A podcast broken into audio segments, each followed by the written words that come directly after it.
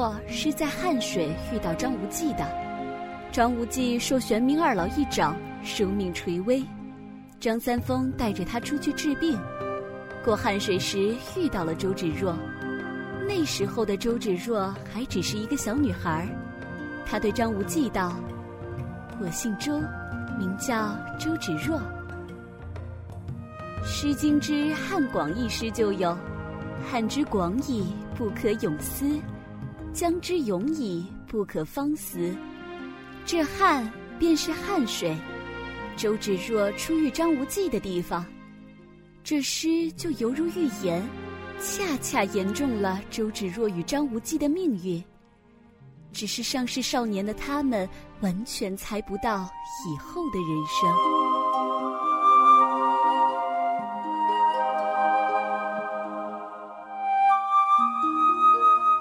张无忌以为自己会少年丧命，却不小心学了绝世武功，还当了明教教主。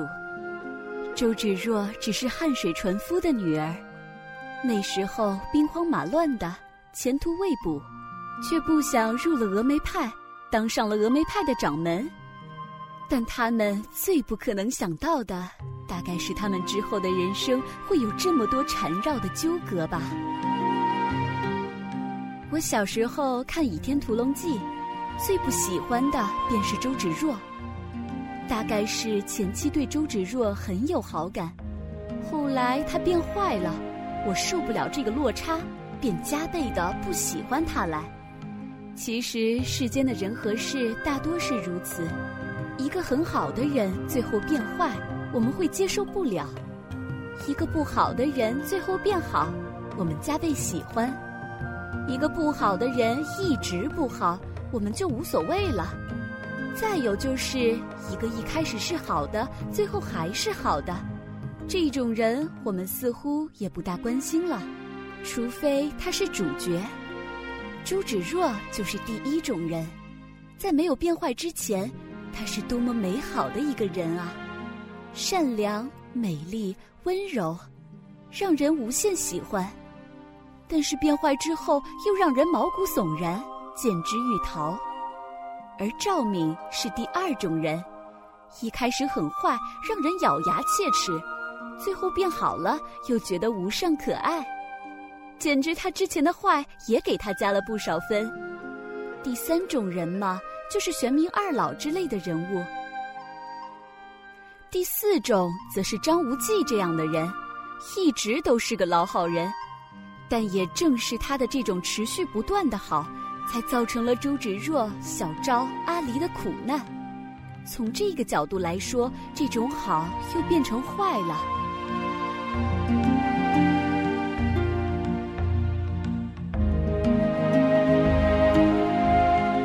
后来年纪长了一点，知道了点男女之间的情事，再去读《倚天屠龙记》，便深深可怜起周芷若来。也不讨厌他了，我可怜他，倒不是他在书中的遭遇，因为这是他应得的。做了坏事，总归是要受到惩罚的。我可怜他的是，看书的人大多数说他是坏人，不喜欢他。其实，在现在的我看来，也许周芷若是整本书中最从一而终的人，变化最少的人。他一开始爱张无忌，最后也爱，不管张无忌怎么伤害他，他都爱，而且为他什么事都愿意做。他在六合塔承受师父一命，灭绝师太，让他和张无忌不共戴天之时，他尚想着他和张无忌的事情有转圜之机。这件事就奠定了张无忌在他心中至高无上的位置。为了张无忌，师傅的一命都可以违逆。若不是张无忌最后太混账了，周芷若大概还是那个周芷若。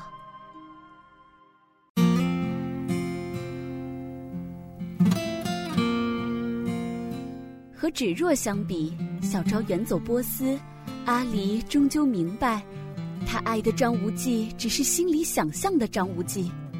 赵敏虽然最后和张无忌走到了最后，但他也挣扎于蒙古人与汉人的区别。我这么说不是要衬托出周芷若，只是因为她在张无忌的四个红颜知己中太特殊了。另外三个都不随张无忌的脚步，亦步亦趋，只有芷若成为了张无忌的对手。做不了爱人，那就做敌人吧。周芷若有时候真是单纯的可爱，她保持着爱情的最初信仰。她从来没有放弃过爱张无忌，最后的报复也更像是一个吃了醋的女人在耍醋劲。对呀，周芷若就是一直在吃醋呀，和现在的女人一样，吃男朋友的醋，然后做出傻事儿。只是周芷若比较有能耐一点，吃醋也能搅起江湖的大风波。然而峨眉山的掌门真是他眷恋的吗？自然不是，只要张无忌愿意带他走，他是愿意和他浪迹五湖的。周芷若是张无忌四个红颜知己中用情最深、结局最惨的人，所以爱情一直都是如此。努力不代表有结果，用情深不代表他能感动。周芷若就是不懂这一点。在我看来，芷若在爱情中的情商不是很高，她的占有欲太强了，最后变成了束缚张无忌的绳子，越勒越紧，最后只能让张无忌越来越远。而在这一点上，赵敏则要聪明很多。他虽然也有相当的爱情占有欲，但是方法则好了很多。他从未逼迫过张无忌。甚至还拿周芷若、小昭、阿离来打趣他。赵敏的情商也太高了，他并没有一味的用感情束缚张无忌。他知道在小事情上还能卖萌撒娇，但是在大事情上则必须利益驱之。比如说，让张无忌和周芷若不结婚，就是用金毛狮王的下落；比如说，为了勾搭张无忌。逼得张无忌许下三个诺言，而这些周芷若就是万万做不到的。不过这也正常，周芷若是纯夫之女，又在峨眉山全是女性的环境中长大，哪里比得过早早就熟谙人性的赵敏？所以芷若输给赵敏也是正常的事情。况且张无忌的性格又十分好操纵。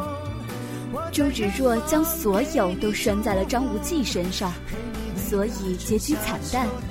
这有点像现在人说的：“别把所有的鸡蛋都放在一个篮子里。”周芷若却放了，而且这个篮子还不是很牢固，又有那么多人来抢这个篮子。但周芷若错了吗？当然没有，在爱情里根本没有对错，何况是爱一个人。从始至终的爱一个人，这不是错，这是傻。但是这个傻却最能感动人。有什么比一生只爱一个人更难让人感动的事？《